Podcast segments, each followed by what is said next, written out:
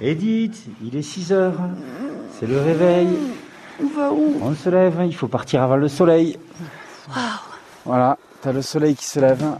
Alors, tu te retrouves avec les Alberts qui sont là, le Picnéoulous avec la Catalogne Sud qui est juste derrière. Et là, tu pars après d'Argelès, t'as toute la côte. Saint-Cyprien, Villeneuve-la-Rao, l'étang de Canet. Dans la courbe là-bas au fond, tu as Narbonne-Plage.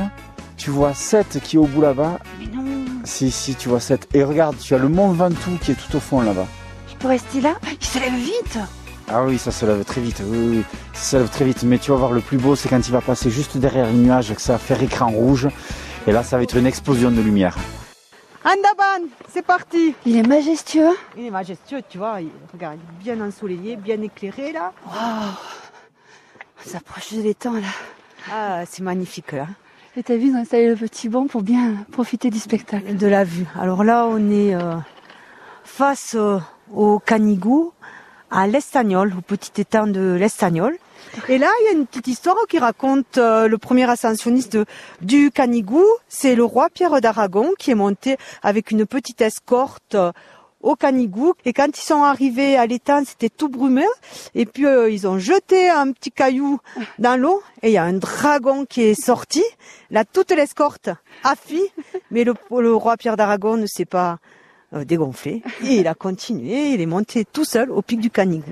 Regarde là-haut, on nous observe. C'est une chèvre. Non, c'est un isard. Oh non. Ouais, c'est l'emblème du parc national des Pyrénées. Oui. Vous avez vu, c'est magnifique. Oui, c'est très beau. Ah, j'avais pas vu en se retournant, il y a la mer là-bas, c'est magnifique. Le reflet du soleil. Regardez la mer.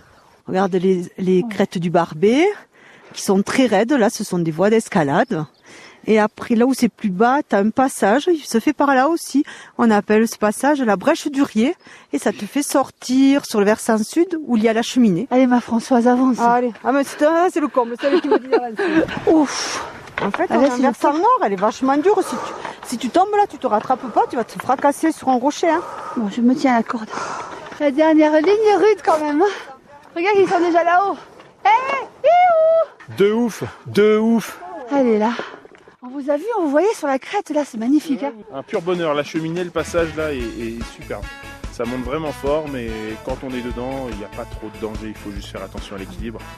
Ça monte, ça monte, mais c'est vraiment superbe. Elle est là, la croix. Ça fait euh, 10 ans qu'on est euh, un peu dans les PO. On n'a jamais monté le Canigou, c'est fait. Je vais pas dire qu'on est catalan, ce serait prétentieux. Aussi. Mais j'ai accroché mon petit fagot. Françoise, C'est une très belle rando. elle est là, je la touche, elle la croix. Ah, tu vois, je t'avais dit que tu y arriverais. Et grâce à toi, merci Oh. Ah. beaucoup. Merci. Les larmes aux yeux, quoi. Ça m'étonne pas, c'est un grand moment d'émotion, on pleure. Quel bonheur.